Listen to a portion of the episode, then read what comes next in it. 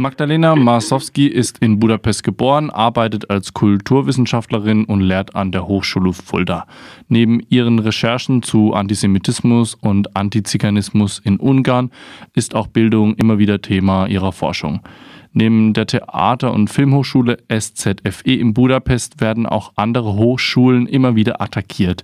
Die SZFE wurde anlässlich der Einflussnahme der Fidesz-Regierung von ehemaligen Mitarbeitenden und Studierenden besetzt. Frau Masowski, wo und wie übt Orban Druck auf die Unis im Land aus? Ja, also die Regierung, die seit 2010 an der Macht ist, ähm, besteht ja, das ist nur als Information, aus einer Koalition der Fidesz-Partei und der Christlich-Demokratischen Volkspartei. Und äh, diese Koalition hat die Grundlagen seiner Politik bereits in den ersten Regierungsjahren niedergelegt. Darin zum Beispiel 2011 das neue Bildungsgesetz, das ganz klar für eine nationalpatriotische Bildung Stellung bezogen hat und deklarierte das bildungspolitische Ziel, künftig nationalpatriotische Generationen zu erziehen. Und ähm, die gesamte Bildungslandschaft und Kulturlandschaft und so weiter wurde in den letzten zehn Jahren in diesem Sinne peu à peu umgestaltet. Der Druck auf die Universitäten ist ein Teil dieser Geschichte und ähm, es geht im Grunde darum, der kritischen, menschenrechtlich orientierten Wissenschaft ein völkisches, männlich-hierarchisches, gegenaufklärerisches und gegenmodernes Konzept entgegenzustellen.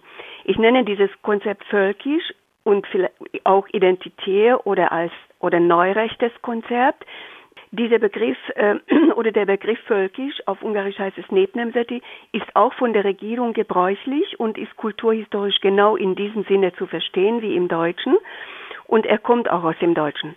Und in diesem Sinne wurde der Druck von der Regierung zum Beispiel auch auf die Central European University ausgeübt, dessen Konzept äh, genau die offene Gesellschaft ähm, ist und in diesem Sinne wurde in den letzten Jahren zum Beispiel auch das Fach Gender Studies abgeschafft und so weiter. Und in diesem Sinne wurde der Druck ausgeübt auf die ähm, Theaterhochschule in dem, im letzten Jahr. Und ähm, interessanterweise haben sich äh, die Studierenden und die Lehrkräfte dieser Theaterhochschule am demokratischsten äh, widersetzen können. Und tatsächlich sehen wir, dass sie damit tatsächlich auch was erreichen konnten. Es gibt nämlich jetzt ein zwei parallel ähm, Einrichtungen, eine Einrichtung ähm, eben von der Regierung und eine Einrichtung, diese alte Theaterakademie genannt Free Akademie, sagen wir mal auf Deutsch. Also wenn, die haben sehr konsequent demokratisch Widerstand geleistet und sie konnten auch damit was erreichen. Wie es jetzt weitergeht, das kann ich nicht sagen, aber die machen einfach weiter und äh, die, wie ich das ähm, erfahren habe, haben auch ähm, EU-Hochschulen, also auf EU-Ebene verschiedene Hochschulen ihren Beitrag dazu geleistet und ihnen geholfen. Sie haben nämlich zugesichert, dass diejenigen, die in Ungarn ihre Prüfungen, Bachelorprüfungen, Masterprüfungen nicht ablegen können oder die, äh, dass diese Prüfungen nicht oder die Hochschule nicht akkreditiert wird, dass sie dann die Prüfungsleistungen anerkennen. Und das finde ich großartig. Zudem kann man auch noch sagen, dass wir ein Interview mit dem Freien Zusammenschluss der Studierendenschaften Deutschland hatten, der sich auch mit der SZFE solidarisiert hat. Jetzt würde ich noch gerne ein paar strukturelle Veränderungen durch die Regierungskoalition, die Sie angesprochen haben, gerne erklärt haben bzw. näher besprochen. Es geht um Stiftungen und Kuratorien, die Entscheidungsträger werden und eben durch Orban treue PolitikerInnen ersetzt werden oder besetzt werden. Können Sie zu diesen Strukturwandlungen was sagen? Ja, ähm, Viele sprechen von einem Neoliberalismus und vermuten, dass in der Bildungspolitik, also in diesem Sinne, bei, mit diesem Stiftungsgesetz, künftig die Gesetze des Markt, Marktes Einfluss auf die Wissenschaft äh, ausüben werden.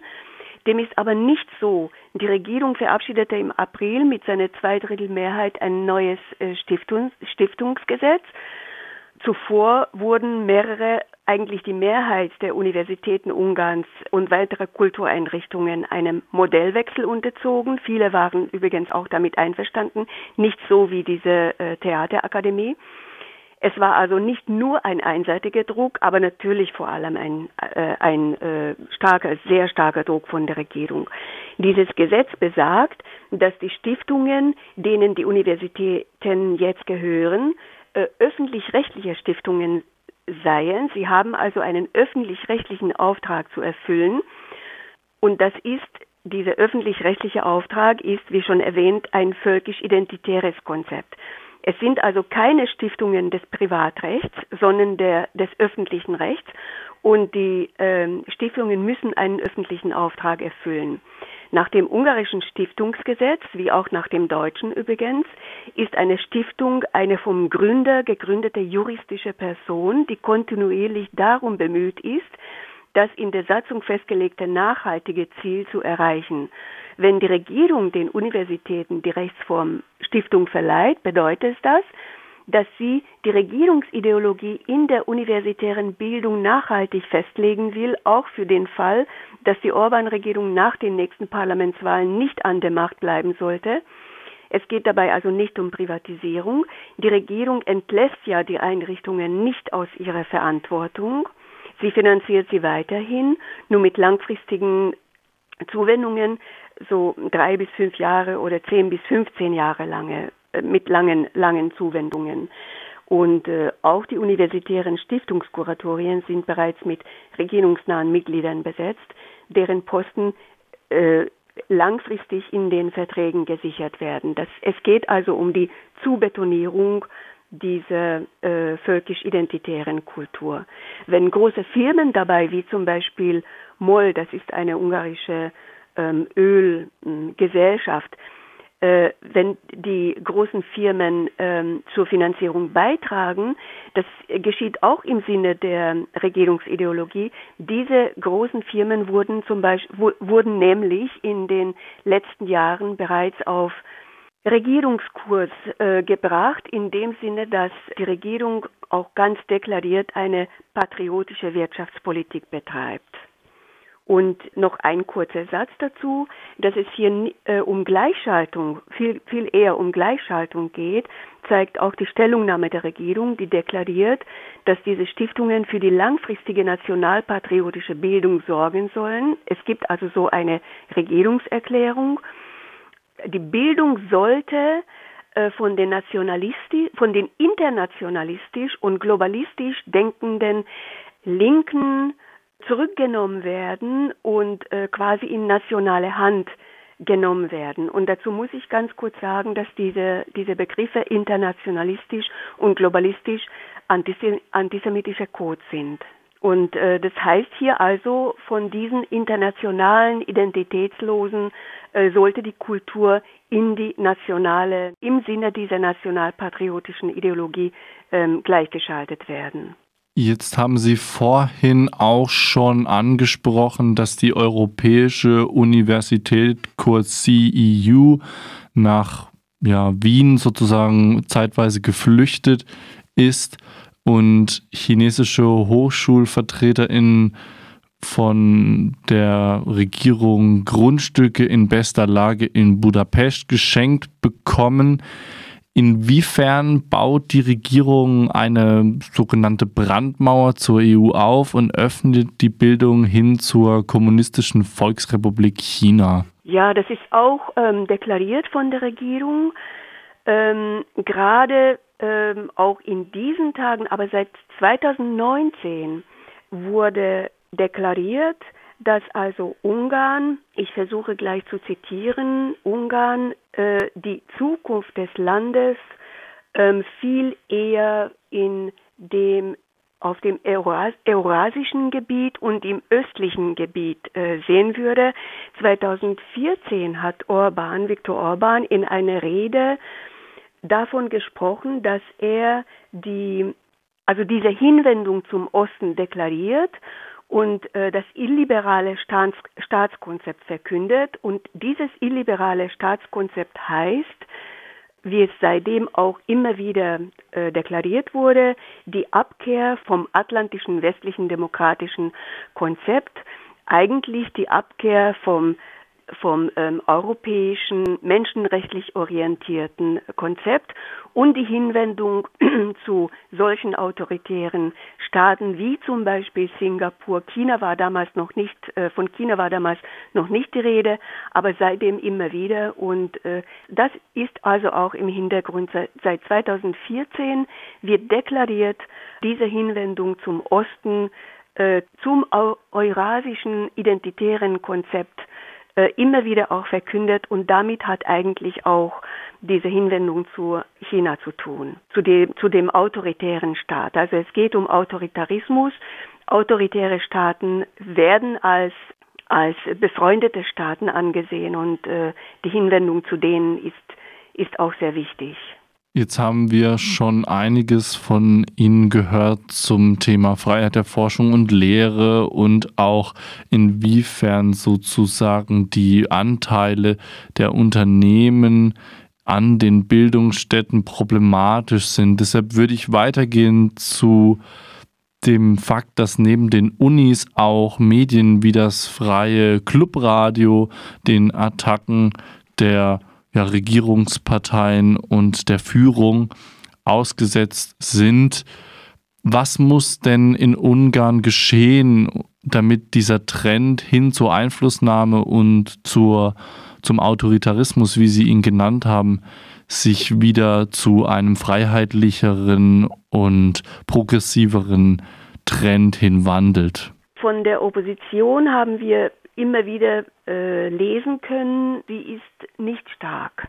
Leider. Und äh, ich würde meinen, dass eine starke demokratisch ähm, politisierende Opposition äußerst wichtig wäre. Äh, Im Moment ist aber die verhält sich aber die Opposition und ist auch denkt auch ziemlich konformistisch. Ebenfalls ähm, autoritär. Es gibt ganz wenige antiautoritäre Stimmen, die aber nicht auch von den Medien leider, von den deutschen Medien nicht aufgegriffen werden. Die hört man im, im äh, zum Beispiel auch in der deutschen Berichterstattung nicht. Es gibt solche mh, hm, solche Losungen, die eigentlich sehr verkürzt sind und auch sehr stark zuschreibend, wie zum Beispiel Mafia-Regierung oder ja, der, der Mafia-Staat, das ist sehr, sehr beherrscht, dieser Begriff zum Beispiel beherrscht sehr stark die, die, das Narrativ ähm, der Opposition. Und es geht hier eigentlich auch um ein völkisches Element, wenn man sagt, das Volk widersteht der Unterdrückung ähm, der Orban-Regierung. Die Orban-Regierung wurde tatsächlich mit einer großen Mehrheit gewählt und ist noch immer sehr beliebt, selbst wenn sie jetzt nicht gewinnt bei den nächsten Wahlen im nächsten Jahr, ist immerhin die Hälfte, ungefähr die Hälfte des Landes ähm, stark auf ähm, diesem Kurs oder befindet sich stark auf diesem Kurs. Und die andere Hälfte, sagen wir mal so ganz grob gesagt, ähm, ist besteht aus der Opposition, aber man muss sehen, dass in der Opposition zum Beispiel auch die rechtsradikale Partei Jobbik drin ist, die vollkommen identisch denkt wie die Orban-Regierung, äh, nur spricht sie auch von einem Mafia-Staat, von einer Mafia-Regierung und in, an diesem Punkt äh, sind Linke und Rechte in der Opposition äh, gleich und das ist ein, ich denke, das ist ein sehr, eine sehr gefährliche Richtung. Gibt es Möglichkeiten, dass europäische Staaten oder andere zivilgesellschaftliche Akteure darauf Einfluss nehmen können? Und Hilfestellung ist immer ein schwieriges Wort, aber durch Solidaritätsbegründung, andere Berichterstattung oder andere Arten und Weisen einen Positivtrend einleiten? Oder sehen Sie das nur in einer Stärkung der Opposition im neuen Wahlgang?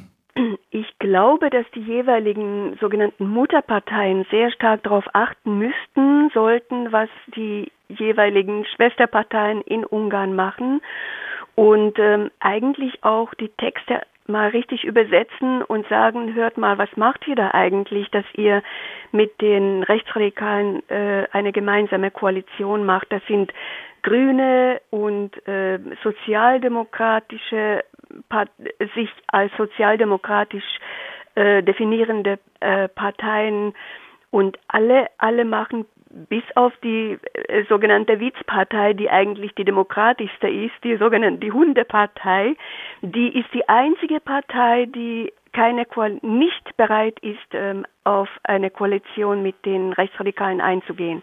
Und genau die werden zum Beispiel nicht interviewt und äh, den paar Menschen, die die genau diese oppositionelle Koalition kritisieren, die werden auch nicht interviewt. Und es gibt aber die Stimmen, die sind vollkommen lautlos. Denen würde ich mal eine, äh, also deren Stimmen würde ich, würde ich ein bisschen ähm, lauter stellen. Das wäre so meine Idee. Soweit Magdalena Masowski von der Hochschule Fulda. Sie ist Kulturwissenschaftlerin und hat uns einiges über die momentane Lage der ungarischen Universitäten und der, der allgemeinen intellektuellen Kultur in Ungarn erzählt. Herzlichen Dank. Ich bedanke mich auch.